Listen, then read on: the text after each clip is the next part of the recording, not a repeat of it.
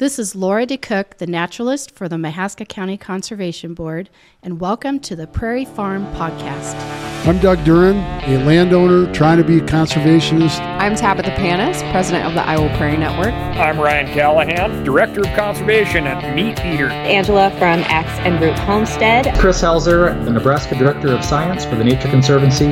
Judd McCullum from Working Class Bowhunter. Taylor Keene, founder of Sacred Seed. Ryan Bryson of Bryson Wildlife. This is Luke Fritch. This is James Holtz. Joy Van Weingarten. Sam Soholt. Phil Ebert. Julie Meechin. And you are listening to the Prairie Farm. The Prairie Farm. Prairie Farm. Prairie Farm. Prairie Farm Podcast. Prairie Farm Podcast. Welcome to the Prairie Farm Podcast. Well, in a previous life, I was a teacher. I was a science teacher for eight years. Seven. a long time ago. I think, yeah, you know, one of the things that I remind myself of when I'm working with Nicholas is that he was. I didn't. I w- I didn't work at Nicholas's school, but he would have been, I think, a senior my first year of teaching, and so I taught my first seven years in at the high school level, and so had I been at Nicholas's school, I could have, uh, you know, been one of his teachers. Yeah. And now, and now uh, we're reluctant peers. It's a good time. yes. Now we work together. We travel uh, all over the Midwest for podcasts and for trade shows and for planting and uh, selling prairie seed. That is and what we do. That's right. And we work with this common, uh, I guess, objective, you could say, or mission of wanting to get more prairie on the Midwestern landscape. Of course, at one time, uh, the Midwest, uh, the the big agricultural states, were largely prairie. Not only prairie, but largely prairie. And uh, this episode you're listening to now is actually going to contain bits and pieces of our larger project, our larger podcasting project that we're working on, which is the pre the prehistoric prairie series. Man, that's hard to say. And if you are listening to this and haven't listened to the series yet, we highly recommend going back, listening to the series. Uh, I mean, you can listen to this first, but yeah, but I mean that's dessert before supper. You know, you, you gotta you gotta eat supper first to get your dessert. So, so uh, no, uh, we do recommend though that you go back, listen to the whole series, and this episode will have deeper meaning to you. We are we are sure. So, uh, but we're here, and uh, we're here because I met Laura, and it's hard not to refer to her as Ranger Laura, and I'll explain that in a second here. Through teaching, um, I uh, remember oh, it would have been summer of twenty one. Uh, my family had just moved to this area from uh, where we used to live, which is about two hours away from here, and uh, I knew of this uh, co- the conserva- the county conservation environmental learning center uh, from driving by it many times, and uh, I would drive to this area to visit my grandparents. And I was like, man, I really want to stop there sometime, but you know, it's just you're just trying to get home or get to their house type of thing. Well, then we moved here, and I was like, all right, we're taking the kids. We're gonna go see what this environmental learning center is all about. And we were blown away the second we walked through the doors. Very nice facility here. We'll get some more information on that in a second. But we were introduced to Ranger Laura, our guest, Laura DeCook, uh, the Mahaska County naturalist, and um, uh, she was awesome. She showed my kids a lot of cool things and and uh, showed us a book that we're going to talk about here in a little bit that she uh, uh, authored and. Um, uh, we talked about the Mahaska County mammoths, which is what this the focus of this episode is. It's part of our first episode in the the docu series that Nick and I were just talking about. And uh, when so after we met, I invited Ranger Laura to come into my classroom when I was a science teacher in the area, and uh, she did a presentation on uh, the the Mahaska County mammoths. Also, can we just take a pause? I Yeah. don't know. I don't know how PC we're trying to be here, but uh, so in Mahaska County, there's a school district, and this school district's mascot is the Indians. I'm not ragging on that. Just saying there are a lot of sports teams that are changing their names, and uh, if they change their name, they Oh, it will be a great sadness to my heart if they are not the Mahaska County Mammoths from now on. Yeah, or even just the Oskaloosa mammoths would be cool too. But yeah, man, what a what a what a cool uh, mascot that'd be. But anyways, the uh, so I had Ranger Laura come into my classroom. She presented on the mammoth. She also uh, brought a bunch of other critters that the kids love to see. Uh, I think uh, one or two snakes and a turtle, and uh, uh, just a, a, wonderful resource here in Mahaska County and for the, the local school districts here in the county that they get to learn from somebody so passionate about not only their work but outside of their work just being an outdoors person.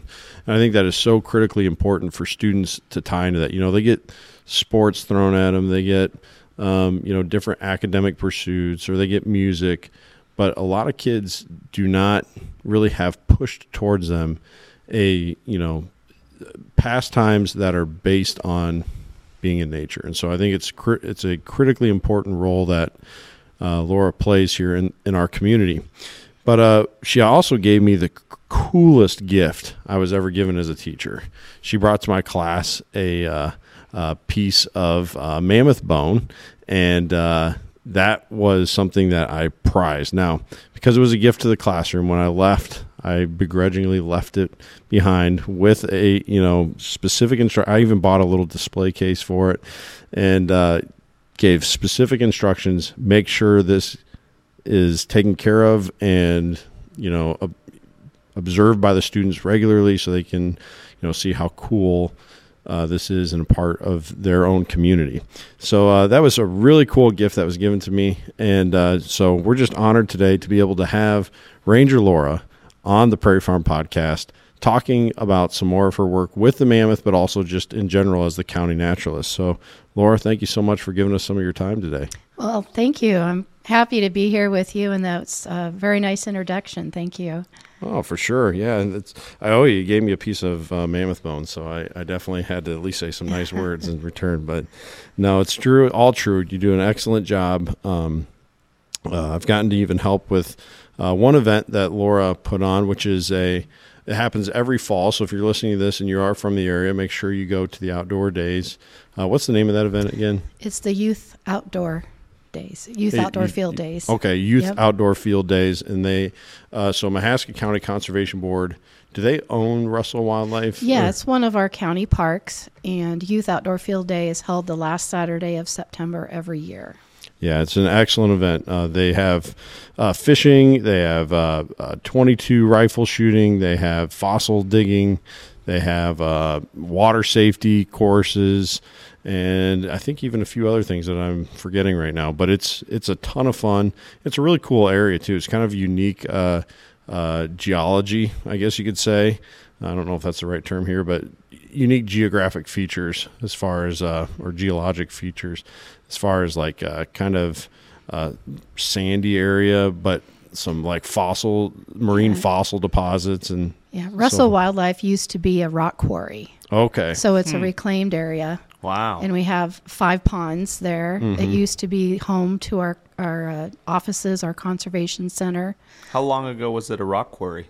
Oh, I believe that was back in the 70s. Mm. Oh, so wow. So it's it's been a great place and it's still a wonderful place for oh, the public yeah. to go out and explore and hike and hunting there and a lot of outdoor opportunities.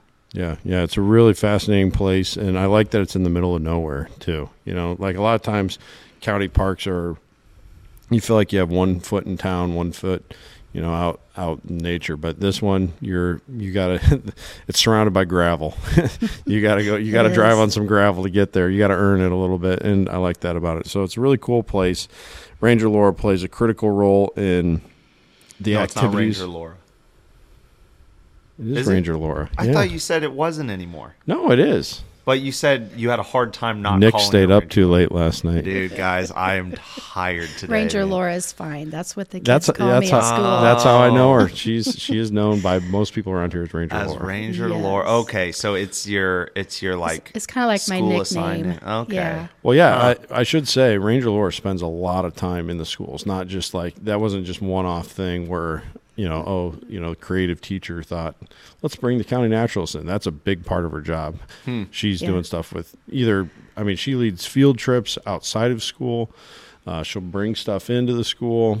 She comes in on last minute notice a lot of times uh, puts together all sorts of programs for kids at school. So uh, when I said like it's it's an important role she plays, it really is. And some of these kids only tie to the natural world. So Mm. uh, it's a Ranger Laura is a well earned uh, title Oh, there. well, thanks. You know what? The- My job is is a wonderful job to have, and even though kids aren't outside as much as they used to be, Mhm. they're drawn to it, Mm. Yeah. and in ways that there is so much excitement from their part to be able to go on a hike, to exploring nature outside.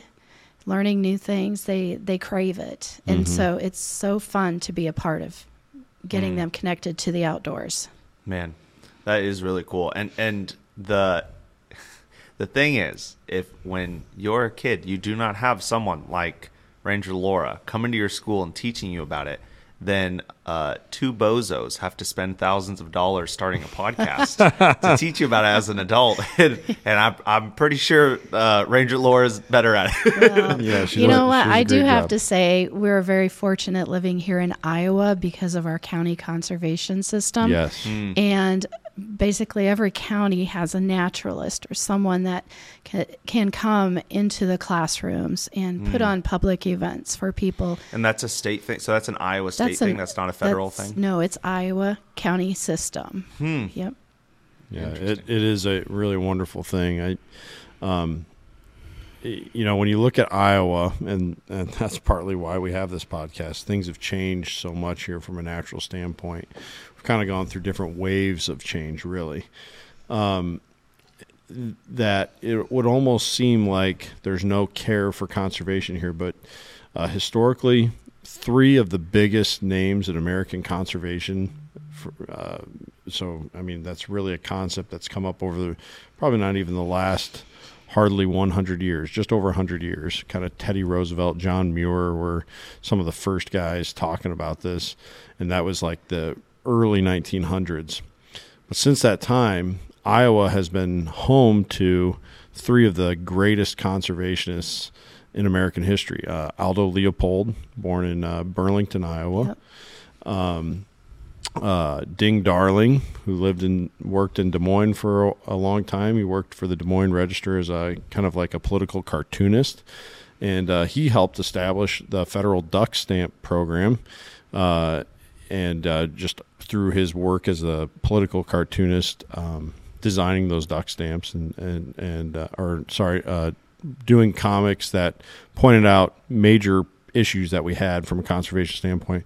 But then right here in Oskaloosa, Iowa, John F. Lacey. That's right. m- A lot of people don't talk about John F. Lacey, uh, but he was uh, kind of the the the lever that Teddy Roosevelt had from a legislative standpoint, and he helped establish the Lacey Act of what was that, 1903, something like that, which essentially ended market hunting, uh, the profitability of market hunting here in North America, which saved a lot of our uh, species here in North America before they were wiped out. Um, so, you know, yes, we have this super modified landscape here in Iowa. We've lost almost all of our prairie, uh, but we've also had a lot of great things in the state too. And the, the county conservation boards are another one of those examples. It, really is amazing some of the people in history that have made an impact in conservation. And I think there are, are conservation heroes out there today Mhm. that are doing really great things. Yeah. yeah, definitely. Um, so it, it's nice to see. We met Mm-hmm. a guy who at this past weekend at Pheasant Fest who, uh, as a full time job, he just would buy land and plant prairie on it. And um, I believe he makes the living through doing CRP, uh, but maintains it. You, you know, that spends a lot of money and a lot of effort maintaining it. And he's got over a few different states. He's got about 2,500 acres. Um, and you know, the amount of money he's giving up that he could make from corn or beans or something like that, just willing, just wants more prairie on the land. Mhm. It's really cool. I think it's taking a look at the future of Definitely. what can we preserve for everyone tomorrow. Mm-hmm. Yeah. Yeah. And and that's I have become fascinated with the woolly mammoths because it's a piece of our history which we have not known much about that era of our history. Yeah. And being able to preserve the bones and the knowledge we've gained, that that's pretty interesting too. Yeah, yeah, definitely. Um, before we get to the before we get to the main topic, and it's hard Mhm. not to because we have these giant bones right behind us that are just super cool. Check Um, out our Instagram to see what uh, they look like. That's right. Yep, you can go on to uh, the Hoksey Native Seeds Instagram account and see Nick's footage of those bones. But um, uh, here, in specifically at the Mahaska County Environmental Learning Center, just to do like a quick commercial, what Okay. kinds of things can people from this community uh, participate in here at the E ELC? Okay, so our environmental learning center is a relatively new building. It's the where our offices are located for the director, um, and even myself and our administrative assistant. When you come in the front doors, there are a wide variety of displays that touch on Mahaska's history, including way back to the uh, mammoths and uh, Native American time.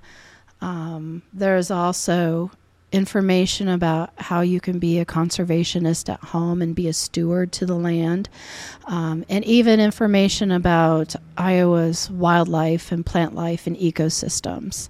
Um, there's also a discovery lab, which is where we're sitting here today. It's sort of like a, a classroom slash nature room where you can interact with the education animals that we have here. Um, I have uh, programs that I hold for school field trips, um, public programs that we host. We do a lot of homeschool classes.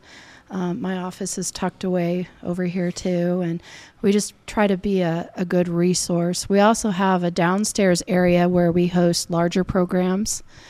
Um, but as far as what the people in the community, you can come in and learn about Iowa's history and nature.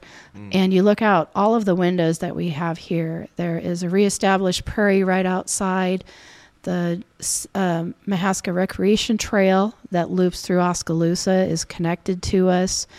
Um, and there's a great trails uh, for hiking here at the Caldwell Park where we're located. Disc golf course is now immersed through the prairie and woodland area.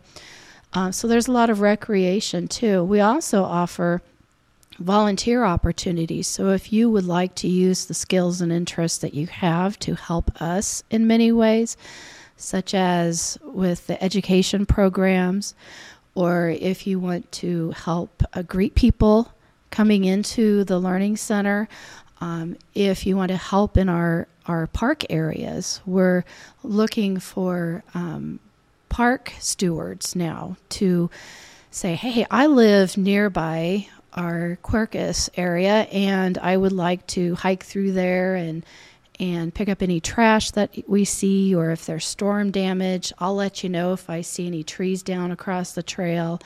Um, just kind of vested personal interest in certain areas. Um, and um, so we have um, always looking for volunteers to come help us. And so if you have an interest in the outdoors and want to join our, join our team in helping all of our Mahaska areas, I tell you, it's, our county areas are fabulous. There is mm. such diversity that we have. And so there's a lot of areas we can send you off to if you want to go hiking or fishing or just sitting out in the in nature. Yeah, that's that's an excellent description of it. And one of the things I like about this area, and this is actually a shout out to Nick's County. He's a, a neighboring county uh, resident, Marion County, and even into Warren County too. You're not in Marion County? Nope, I'm technically on the Mahaska side of the border. Huh. Yeah. I just that's didn't why realize I, that's that when why I smell better. When we hired you, I thought, no, no, I'm on the I'm on the Mahaska County side of the line myself, and uh, um, uh, but even Marion County, Warren County, uh, there's a lot of uh, wooded acres still in these counties through here, and uh, a lot of Iowa doesn't have that, and and so uh, like Laura was saying, th- there's a lot of diversity around here still, and a lot of I think it speaks to just people willing to, you know, maybe sacrifice a few dollars to leave some of that timber standing and not just you know cutting it, dozing it, and and tilling it and planting it. You know, they they let it stand, and uh, as a result, we have some pretty diverse wildlife around here too. So just a just a cool place here, and again speaks to that testament of people valuing those things around here. So uh, definitely agree there. Well, let's get into let's get into the meat and potatoes Okay. here of of the conversation. The Mahaska County Mammoths. Uh, I think I'm going to kind of let you tell the story here, just as far as like the discovery goes, and then we'll uh, interject with some questions along the way. But what year did this all like start coming about? It was back in 2010. Okay. And I remember that summer vividly because that's when I moved to Oskaloosa. In late summer, there was a lot of rain. Highways were flooded. And so that stuck out in my mind. And that natural weather event helped a landowner discover these mammoth bones. Hmm. Um, so there's a, a local landowner. Um, he's always asked that we keep his name private, so we do. And Sure. um, but it's it's not far from Oskaloosa. And after the rains, he and his sons were out looking in the creek area for arrowheads. Um, they enjoy doing that, probably looking for berries at that Mm, time of year, yep. also berry picking. And they noticed that the rain had caused a washout and created like a little gully next to the creek. Looking down in there, they see this black round object, almost the size of a bowling ball. Hmm. And it made them do a double take. Well, after finally um, they got it out of the dirt, they see that it's a bone, and from the ground, it's almost from the ground to chest high. and it, it's the one that's behind you, the really big one. It's actually the femur. And over time, the they really wanted to know exactly what it is. So, with the help of the Museum of Natural History at the University of Iowa, Mhm. they eventually learned that it's a mammoth. And as more exploration was done on the landowner's part, and then the university pitched in, um, and other volunteers, and the conservation board was asked to be involved in the digging. Um, we said, "Yeah, that's a neat opportunity." So we jumped right in, and uh, we learned that it's So, a so woolly you mammoth. you got to do some of the digging yourself. Yes, Wow. yes. That'd be was- a career highlight when right I, off the bat. When I started working for Mahaska County, I did not know that would be added to my list of experiences, but Yeah. I'm so glad it was. Um, from the people that I met and the knowledge that I've learned, and something so unique Mhm. about Iowa's history. But uh, yeah, so one of our roles was helping coordinate volunteers. So we'd wind, find volunteers, individuals, families.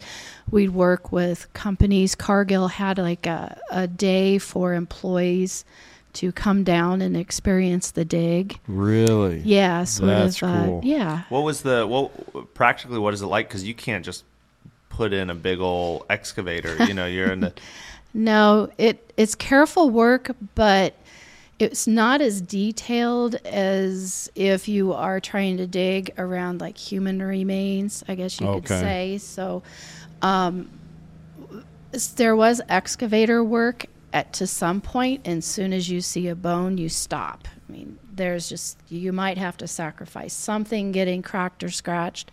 Just Um, uh, but just because otherwise it would be too painstakingly it long. takes to- there's a, lot of dirt Sure. and i could show you photos of our like waste pile of dirt that's been sorted through where there's no bone fragments wow. um, but mainly we would use shovels and we would probe the the dirt with Mhm. is like just a long ice pick and poke it in there and if it hits something hard you don't dig right there the Mm. crazy thing is, the more that you poke around and you discover what's under there, you get the feel for it, and you can almost, almost 100% tell the difference between a rock and a bone by the way it feels and Mm. sounds. But we would flag areas where we would know there's something there, and then we'd have a team of people that had hand trowels and brushes, and they would take hand trowels and dig through it until they got to the bones and they wouldn't take the bones out right away. We would dig out all the way around it so that the bones were almost on a pedestal. We would take photographs and document its location, what kind of bone it looks like. Um, sometimes it was hard to tell if it was just a fragment, but pretty much we could tell what it was. And then after all of that was done, the volunteer would be able to take it out and have their photograph taken, and we would um, then get it cleaned and put in storage. And Hmm. but it was a, a fun experience even for the volunteers. Yeah. Just knowing you are the first person to touch this bone. Yeah. In From 12,000 the years. time it died, yes, it's it's just incredible. It's been underground that whole time. The fascinating thing about these are that they are not fossilized. Hmm. They are actual bone that's survived this long. Yeah. Um, a big reason why they're so well preserved is in a big area that we were digging, there's a natural spring underground. And so when there is water coming up from below and keeps the bones moist, oxygen cannot get to the bones and you know Break 'em get down. and it preserves. It's if you find a skeleton in ice, that's probably the best preservation. Water Mhm. is another high quality of way of preserving bones over time. So Really? a lot I feel of like water. I guess with metal, water just will like corrode it to nothing. Right, but this is these have been underground. They're packed around with the soil and Mm. kept moist. They don't dry out. If they dry out a lot, they'll crack and they'll become very brittle. Some areas there were some fragmented bones and that were brittle. Hmm. Uh, we'd have to put plaster around those to hold their form. Um, but we found many, many bones and many pieces of bones. The interesting thing about this area in the dig is that a mammoth just didn't lay down and die, so you would find one bone connected to the next bone as you would expect. They're scattered everywhere. Mm. It's such a puzzle. You know, people did not document what happened on that day in history like we do Right, yeah. today. Yeah. So it's a guess, and as many experts that have been to the area, no one is sure what happened to the mammoths, how they died, or why they are positioned the way they are. Um, but it's, this site has proven to be a very, very unique site for a few reasons. One is that there are ma- multiple mammoths found there. Mm. So, I got my little inch info here. Based on the teeth, um, we have three individuals, and they're all older adults. Based on studying the teeth, there are two males and a female. So um, they had samples taken and sent of each tooth and sent to a lab to have it analyzed so they Mm. can radiocarbon date scientifically Mhm. what they believe, how old they are. Mm. And so What did they say for age? well, um, ra- radiocarbon dating that they're 17,000 year old, years old, so they're about 15,000 BC, Wow. which is just a couple thousand short of the end of the Ice Mhm. Age or the Pleistocene. Yeah. Mm. When they were to have lived. I mean, that means that they.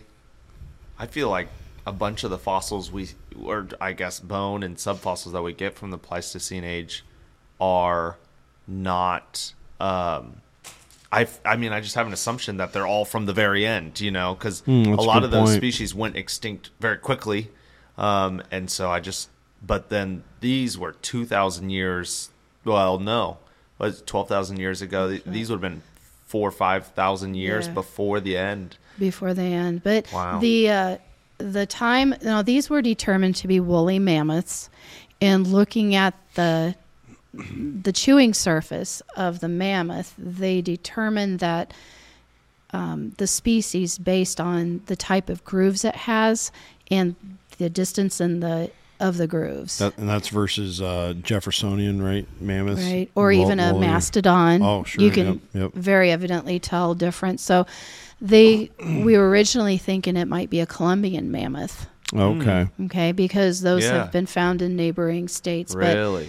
Those are the huge knowing ones, that right? Those this- are the monster yeah, ones those from are further south. Yeah, mostly. they're they're bigger, much Mm. bigger, and so finding that they are woolly mammoths and that there are multiple individuals that died in one area, and by the the the tooth analysis, there wasn't much time between their deaths. It wasn't like a Hmm. one event thing, but something happened. So they And- had been living here. Um, so that is one reason why that they're it's a unique site. Also that all of these individuals died in this area and they didn't their bones didn't travel far by flow of heavy water, for example, to scatter them. Because there are really heavy bones like the uh, Yeah, the femur. the femur. let's kind of describe that. I mean, you can see it on our Instagram account, but let's say it's what maybe at least four feet in length, Yeah. and I bet it weighs like 80 pounds. wow, Really? imagine what that thing weighed when it was you know Yeah. filled with Think marrow of a, and a soggy, wet hay bone and- bale, square hay bale. That's what it feels like.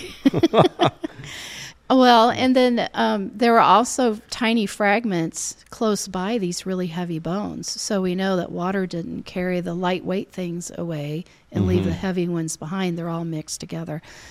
So any chance they were eaten Um, or like attacked and hunted and eaten and then by people, there's no evidence of no cut marks, No cut anything like marks on the no like bones. dire wolf or No, no, we didn't find any other ice age animal mixed in there too. We were really hoping, but That would be did cool. not find any where we were digging. Um, but there were a few bones that you can tell on the scrapes that they had been chewed on after death. So scavenging took place. right, on you know, just like a coyote would find a deer Sure. skeleton yep. and chew on it. It might have been that a makes you wonder what it was. I doesn't know it? it. yes. Of course, ice age animals were larger than what they are today, so could have been a big wolf that chewed on it. Man, there that's was so fun to think about. What on earth? I know. came across that. And there was a on it. there's also a bone um, that has a hole in it, so it looked like something had chewed on it and gone down ig- inside to get the marrow. Oh yeah. So it's um, you know post death is evidence. Have you ever spoken with uh, um, Dr. Julie Meachen No. over at uh, Des Moines University? So she's uh, a professor of some sort of anatomy. Another reason you should go back and listen to the series. If Yeah. you haven't yet, you'll hear her on there. Yeah. And, and and her full episode will also be released either shortly before this one or shortly after. But she is very knowledgeable about uh, um, past, and she's she they go out to a dig site every single year, um, like a Wyoming. giant sinkhole where Or is it, it's like a cavern yeah, at the back of a at the back of a cave. and these uh, you know these megafauna would just fall down this sinkhole and either die on impact or they would uh, Yeah, it was like an eighty foot drop, wasn't it? Mm-hmm. And they there's evidence that like like Nick was saying, a dire wolf would be chasing you know some uh, some deer species or A dire deer, horse we'll call 'em. a horse spirit a, a horse species of or you know some kind of prey species that would chase them. They'd run into that cave as a last option to try and get away, not knowing there's this huge pit at the end. So the And they would prey would go in. yeah, Yeah. and, the, and then the the predator would fall in after, it, and then they you know find them both down there, And I their think bones. she said that, like the the animal that had the most evidence that they survived after fall were saber tooth cats. I think some sort Uh, of cat. I, I don't know. I, I, I don't. Th- yeah, I don't think there was much evidence of anything surviving. no, I th- she said that there were some that had like broken bones and that, but they like wandered around. yeah, they there. want they would just like Oh, wander okay. around with their broken bones, not able to get out, and then they would die. But it was almost always a cat. Hmm, That's interesting. So they've Yeah. always landed. Always land on their their feet, land on their feet. and they do have nine lives. They've been doing it for thousands of years. in a pit, you run out of lives. That's right. You just run out of them when you're in a pit. oh, no, So that's that's fascinating. no though. predators Yeah. found then. No, no Man, predators. that's so weird. You wonder too, Yes. like that spring, that natural spring. You know, uh, I think if I remember back to when I was teaching earth science, uh, a spring is considered whenever the water table makes it above the surface of the earth, and so, I mean, theoretically, that could be there for pretty much forever. You know, Yes. And you know what's interesting is we have dug enough out of there that we almost created, well, we did create a flat wall that showed um, a cross section of the layers of the earth, Mm. and so there were we could see the the top soil, we could see layers of clay, um, there were layers of like tree roots Hmm. way down, and with no trees above it, they were They were all just really yes, old, tre- really so, old. So almost possibly extinct species of, of trees down well, there at that level. um, maybe. we did come across way underground. It was probably several feet under. Um, um, it was a, I believe, a cedar tree, Hmm. and we did have that radiocarbon dated because right under the roots of it was a skull. Wow. And it had a tooth attached to it. So that was one of the first things. It was- it was a mammoth dated. skull It was under- a mammoth skull. Whoa. And so we first radiocarbon dated the tree right above it to find out that age to get an estimate of how old the, the mammoth skull was. How old was the tree? I think it was all in about the same as the Okay. teeth, maybe Tens of It thousands. was- of well, years I think that I didn't know was if you were like, oh, from 1912. no, no, it was much older. It was Man. ice age time, and uh, so the soil can tell us a lot. We could, yeah, see all these different layers, and there was one layer. Speaking of the spring, it was the softest sand, just a real thin layer that had to have had just very, very still or very slow moving water on it. And that was one of the layers we looked for to know we're getting close to bones. And we could even see in the cross section of the soil where the, the stream had changed locations. Hmm.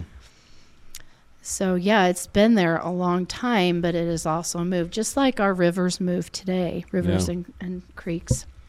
Yeah. They're constantly moving. That's fascinating. Yeah, it really is. So you had three. You had three individuals. Um, we know there's a spring there, buried, buried at different depths.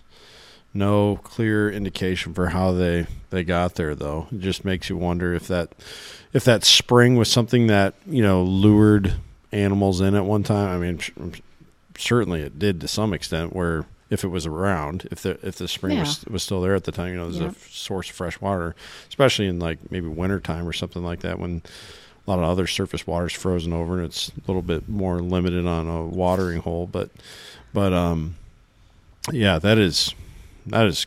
I love that there's a mystery there. I love that we can't it, know. It is a big mystery, and that's the fun thing about science. You can come up with your own theory. Yeah. Mm-hmm. Somebody else might have another good one. What- And it's fun when I talk to kids in, in school about this. What is your theory? Yeah. What do you, what do you think the reason is? I mean, I I Yeah, had one student say, well, if they're like our mammoths today, they're very bonded to each other. Maybe one fell in and couldn't get out of the mud in that spring, and the other stayed with Mm, it, yeah. kept it company, and they all died Put it in the context of Yeah. what they can see Yeah, on, with yeah. elephants and Yeah, in context That's with fascinating. elephants. Well, so I was curious, uh, like gun to your head, you had to give a guess on what uh, what you think happened.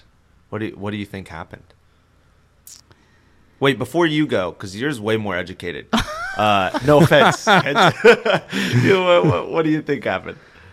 Yes, uh, Laura knows way more on this than I do, but I'll I'll take a stab at it. I would say if w- if you could know, which I mean I don't I don't know that you could know this for certain, but if you could know that that spring had been there as long as those mammoths were, I would say that it was probably a a you know a frequented watering hole, not just for them but other animals in in the area at the time, and and um, uh, how many years apart are the are the mammoths believed to be? That do you, do you remember? Well, let's see. Well, is it I'm like not is it like sure how like a it- decade apart, or more like a century or millennium apart? Let's see. I have it here. Because it, it, it doesn't say for sure, but they just said they are they're very close. Hmm. Um, the, and in this data that I have and the description of what it all means, it says that we thought the different dates would settle the issue Mhm. of you know how old they are, but in this case, the teeth are very close. So, So it- so it's if- just an open issue that nobody. Really Yeah, nobody knows for really sure. knows But, for sure. You know, as far as close to the time that it's, um, they're relatively close in age, Mhm. or as when they died. So yeah, I mean, if if it's like you know, if they're within you know super close timing, like within a year or something like that, then you know it, it was either uh, you know kind of a bad luck event, like who knows, maybe there was a you know some kind of impact somewhere, or probably not that though. We'd have evidence of that, more evidence of that in the area in the fossil record. Um, but probably more likely uh, disease or um, uh, you know uh, could be. And, and maybe just there wasn't enough fossil evidence on the right key pieces to show that maybe it was a predation event by humans. Um, you know maybe although uh, i think those dates come pretty close to predating human presence in north america don't they Um, there is evidence of people hunting mammoths. So Yeah, and, yeah, and in but I this mean, like, area, uh, this area, I don't know. Yeah, I think I'm trying to remember. I think uh, Clovis is is believed to be the oldest era Clovis hunters, and I think that's like around that fifteen thousand year time. But I, I It'd might be be pretty wrong. close. Yeah. So Yeah. so So you think disease or I think probably if they're, they're very close together in, in Unlucky. age. Yeah, I'd, I'd say probably more likely disease, just because an unlucky event, like, which who knows? Maybe is you know if they did all die together, it could be a lightning strike. You know, sometimes you see mm-hmm. those pictures where cows are all bunched up underneath a of a tree, and there there's a lot of exposed roots on the tree, and the tree gets struck, and current travels through the root system into the cows or something. You know, could be something like that. Maybe I don't know, but but uh, I would say probably disease if they're really close together. If not, then maybe it's just a commonplace. You know, I, I love hunting deer. You know, you get a bad hit on a deer with your bow. Where do you go look? You know, if you can't, if the blood trail goes dry, you go look by water. You know, and I I imagine you know if you're a sick old mammoth or injured or something like that, you know, same rule kind of applies. And, and I think a lot of times too is when we look at this stuff, we're looking at it in the con- context of there's three mammoths, you know, but in reality, there'd be animals all over the place just like there are today. You know, if we found if if fifteen thousand years from now they find uh, three deer skeletons, you know, you, it would be easy to say, "Oh, what happened to those three deer?" But in reality, you know, one could have gotten hit by a car, another one, you know, a year later uh, got taken out by coyotes, and one a year later, Yeah. you know, had EHD or something like that. Yeah. So But like you said, there's just not enough information. Yeah. It's just all speculation. It, Right. it very well could be disease. It could be predation, but it's just Mhm. not showing. Um, it could be a natural event. It's it's just really hard to tell. But the fact is that they're there. Mhm. There is a story to be told about our history. Yeah. Um, a lot of times we talk about old history of Iowa. We go back to the time of when Native Americans lived here and Mhm. colonization, all that. But this is way before that. Right. And it's almost mind boggling, but fascinating at the same time.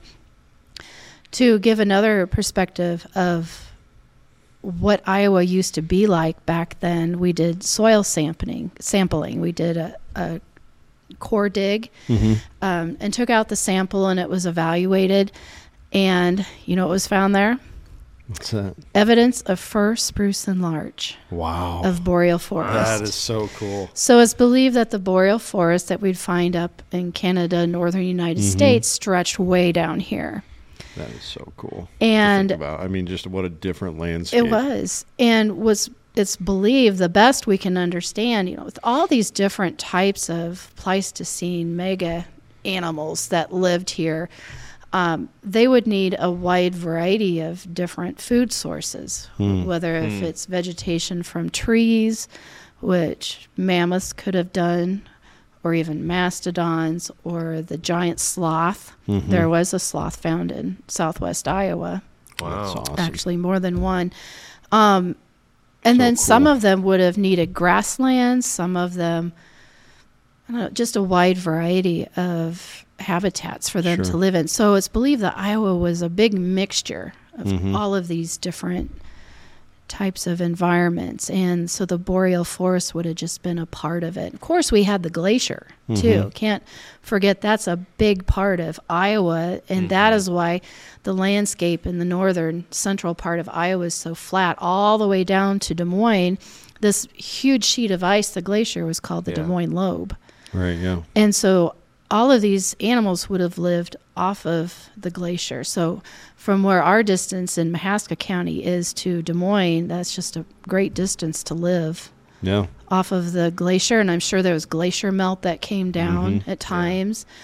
Um, I wonder because f- uh, the forest has has moved its way north, right? And I wonder if um, there, and I don't know, you might know the answer to this, or someone might, but uh, if when there was a glacier, there was maybe you know a couple hundred miles past the glacier, there was forest, and as the glacier receded, the forest just kind of receded with it, um, because it. Uh, what are those called again? The the transition periods or uh, places and and uh, like transitional zones. yeah, Yeah. yeah, Yeah. And I wonder if if forest was like a mega transition between uh, a Well, glacier. and what, what's interesting about that, so you know, of course, being the Prairie Farm podcast, prairie is the main thing we talk about. Uh, uh, Nick has talked about this many times with me. Um, uh, if prairie is left alone and no fire is ever put to it, and it's not managed at all, I think Russell Kurt talked about this too. Maybe somebody did. Maybe it was uh, Chris Helzer or something. But prairie will turn into forest in a lot of places. You know, like trees will just start to to take over, and then they cut out the sunlight for those those shorter plants, and you know they go dormant. And and uh, Tab- Tabitha Panis talked about this on her episode where she talked about when they would remove cedar trees, and then prairie dormant prairie would come sprouting back up now that it wasn't shaded. But in this case, it's almost a reverse. You know, it's like you have this microclimate from a giant ice sheet that's, you know, sucking all this heat out of the air. The way that you know that's the second law of thermodynamics. Heat goes to a cooler. Uh, he- heat goes from hotter to cooler. So if you have this, it's just like a big ice pack in your cooler. That's to take all that hot air surrounding your sandwich and pulling it towards that ice it's going to regulate that much ice is going to regulate the climate for this area. But then as nick was talking about as that ice melts back that microclimate it created for those tree species that laura's talking about those conditions are now gone. You got to think that a lot of those trees would just start to die because you know they're out and not reproduce as well. And uh, you know maybe as they died and a couple prairie fires started to happen or uh, you know human activity with clearing the land and combined with all those things i imagine it probably started to clear it off and then set the stage for for a prairie. And then plus you know to, you know soil moved around and stuff like that. And because obviously you had to dig to find these things so Mhm. they're way down there. Um, it's just yeah that is a great point that you brought up though nick. I've never thought of it that way. That's that's get less sleep more often no man, long day. Sorry, Laura, I interrupted you in the That middle a good there. conversation. no, yeah, it's. I think it's really good, and I think Laura brings up a great point, and just things were so different uh, at that time, and and you know, leading us to those days where, um, you know, pe- most people think of the buffalo and the elk and the, you know, the pioneers coming in on their covered wagons and stuff like that. They think of that as Iowa's history, but it's if you go back far enough, it's very very different than Yeah. than, than that even. So yeah, great great point. So uh, how long did the whole excavation process? Like how long were you guys working on on it before you finally like, all right, I think we found everything we're going to find, and we got to get this landowner. it was his land hard to stop. I bet. Well, it, because of our location, we ended up getting closer and closer to the current creek. What that was right there, Mhm. And we just stopped finding bones. It was just harder and harder to find anything, and the only way that we could it was probably about 2014, 15. I'd have to look exactly, but um, Wow, with- five years, four to five it- years. Four, about four years or so. We were we That's worked on it. Yeah, all on Wow. just the summer times or as long as we could due to weather. Um, for I bet that was spring fun. I bet that was fun to look Yeah. forward to every year. It It's, kind of- it's was, almost it digging was, season. It was, yeah, exactly. So, um, yeah, so I lost my train of thought. So sorry. no, no, you were saying it took about four Yeah. to five years. Four to five years. Yeah. Oh, and then we just stopped finding bones. And the only way that we could find more was to do excavation work deeper into the hillside, Mhm. the opposite way we had been digging. And so that takes money Mhm. to run an excavator um, and time. And we just thought, well, we're going to stop where we are now. I wouldn't be surprised if the landowner's gone back out and tried again. So the really nice thing that the landowner did for the local community, and he talked to me about it in our conservation board from the beginning that all these bones we're finding, he wants to make sure that the community learns about Iowa's history and Mm. about the woolly That is mammoths. Good for him. And Good for him. so um, we applied for the McQuiston Trust here in Oskaloosa and were able to purchase the bones from the landowner to put here at the Environmental Learning Center. So That's we awesome. now use special bones for education purposes, but we have majority of them on display um, on a rotating basis. So the people can come out here and see what these mammoth bones were like and, and learn all about them. Hmm. And so I'm glad for his generosity to, to think of the community that way. Definitely, that's that's really cool when people step up and see the value Yeah. beyond just Yeah. my bones. You know, Yeah. nobody gets to see them. And, And he, he gave a lot too to invite people on his land and Mhm. have the opportunity to dig. And so it was Yeah. appreciated. Yeah, yeah, such a fascinating story.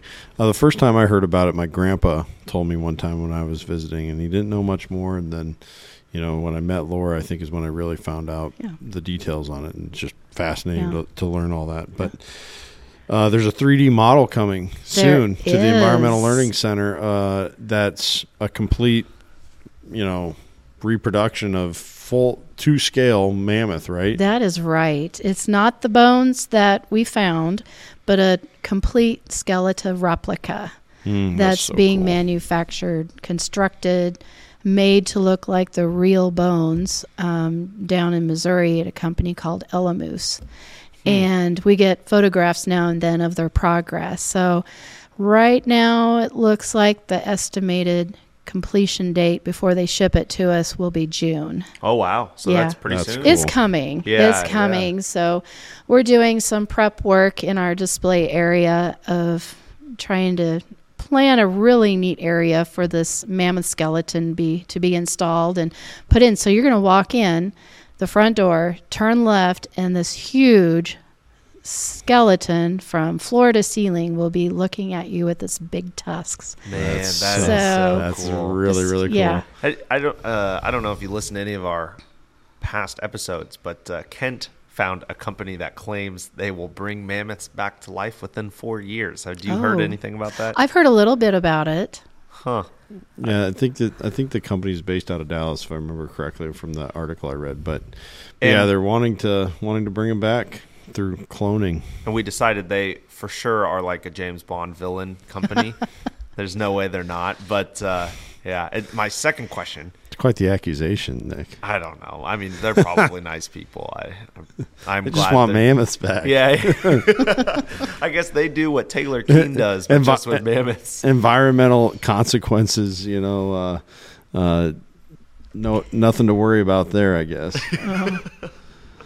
but Oh man, no, it it's it's fascinating to discuss these things, and for some reason, the woolly mammoth has so much charisma compared to a lot of the other critters, and and Yeah. you know we we've talked about a few of them here, but there's so many of them that were around at one time, and and uh, they're, that are totally gone now. So even if you brought back the mammoth, there's still a, a million other animals that would have been walk, not literally a million, but a lot of other uh, species that would have been walking the same ground as the mammoth that aren't here anymore.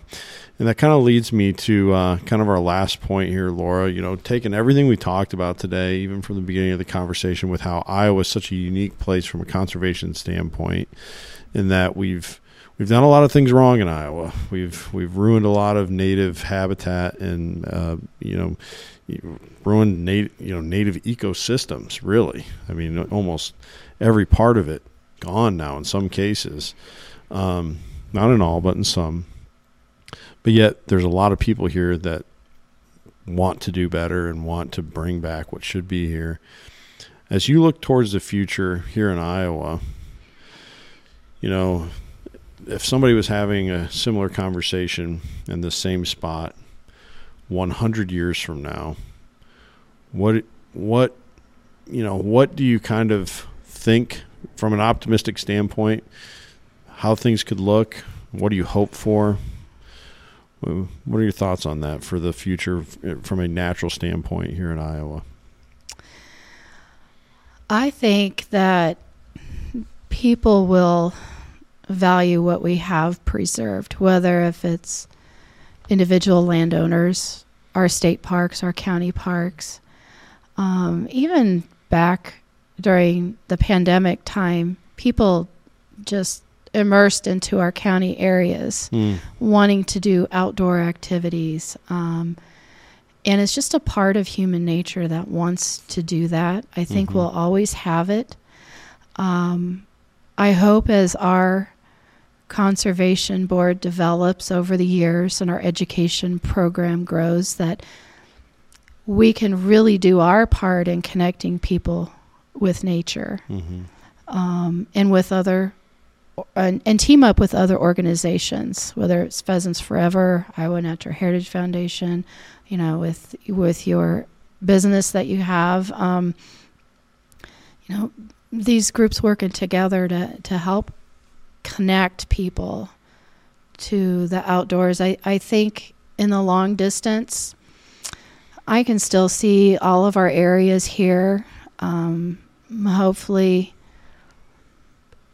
it'll just become like a just a hot spot for people to connect with the outdoors. If they mm. don't have it in their backyard, not sure where to go, use this as a resource. So, yeah. you know, I'm, I'm just blessed that we're we're here and can manage these areas for future generations.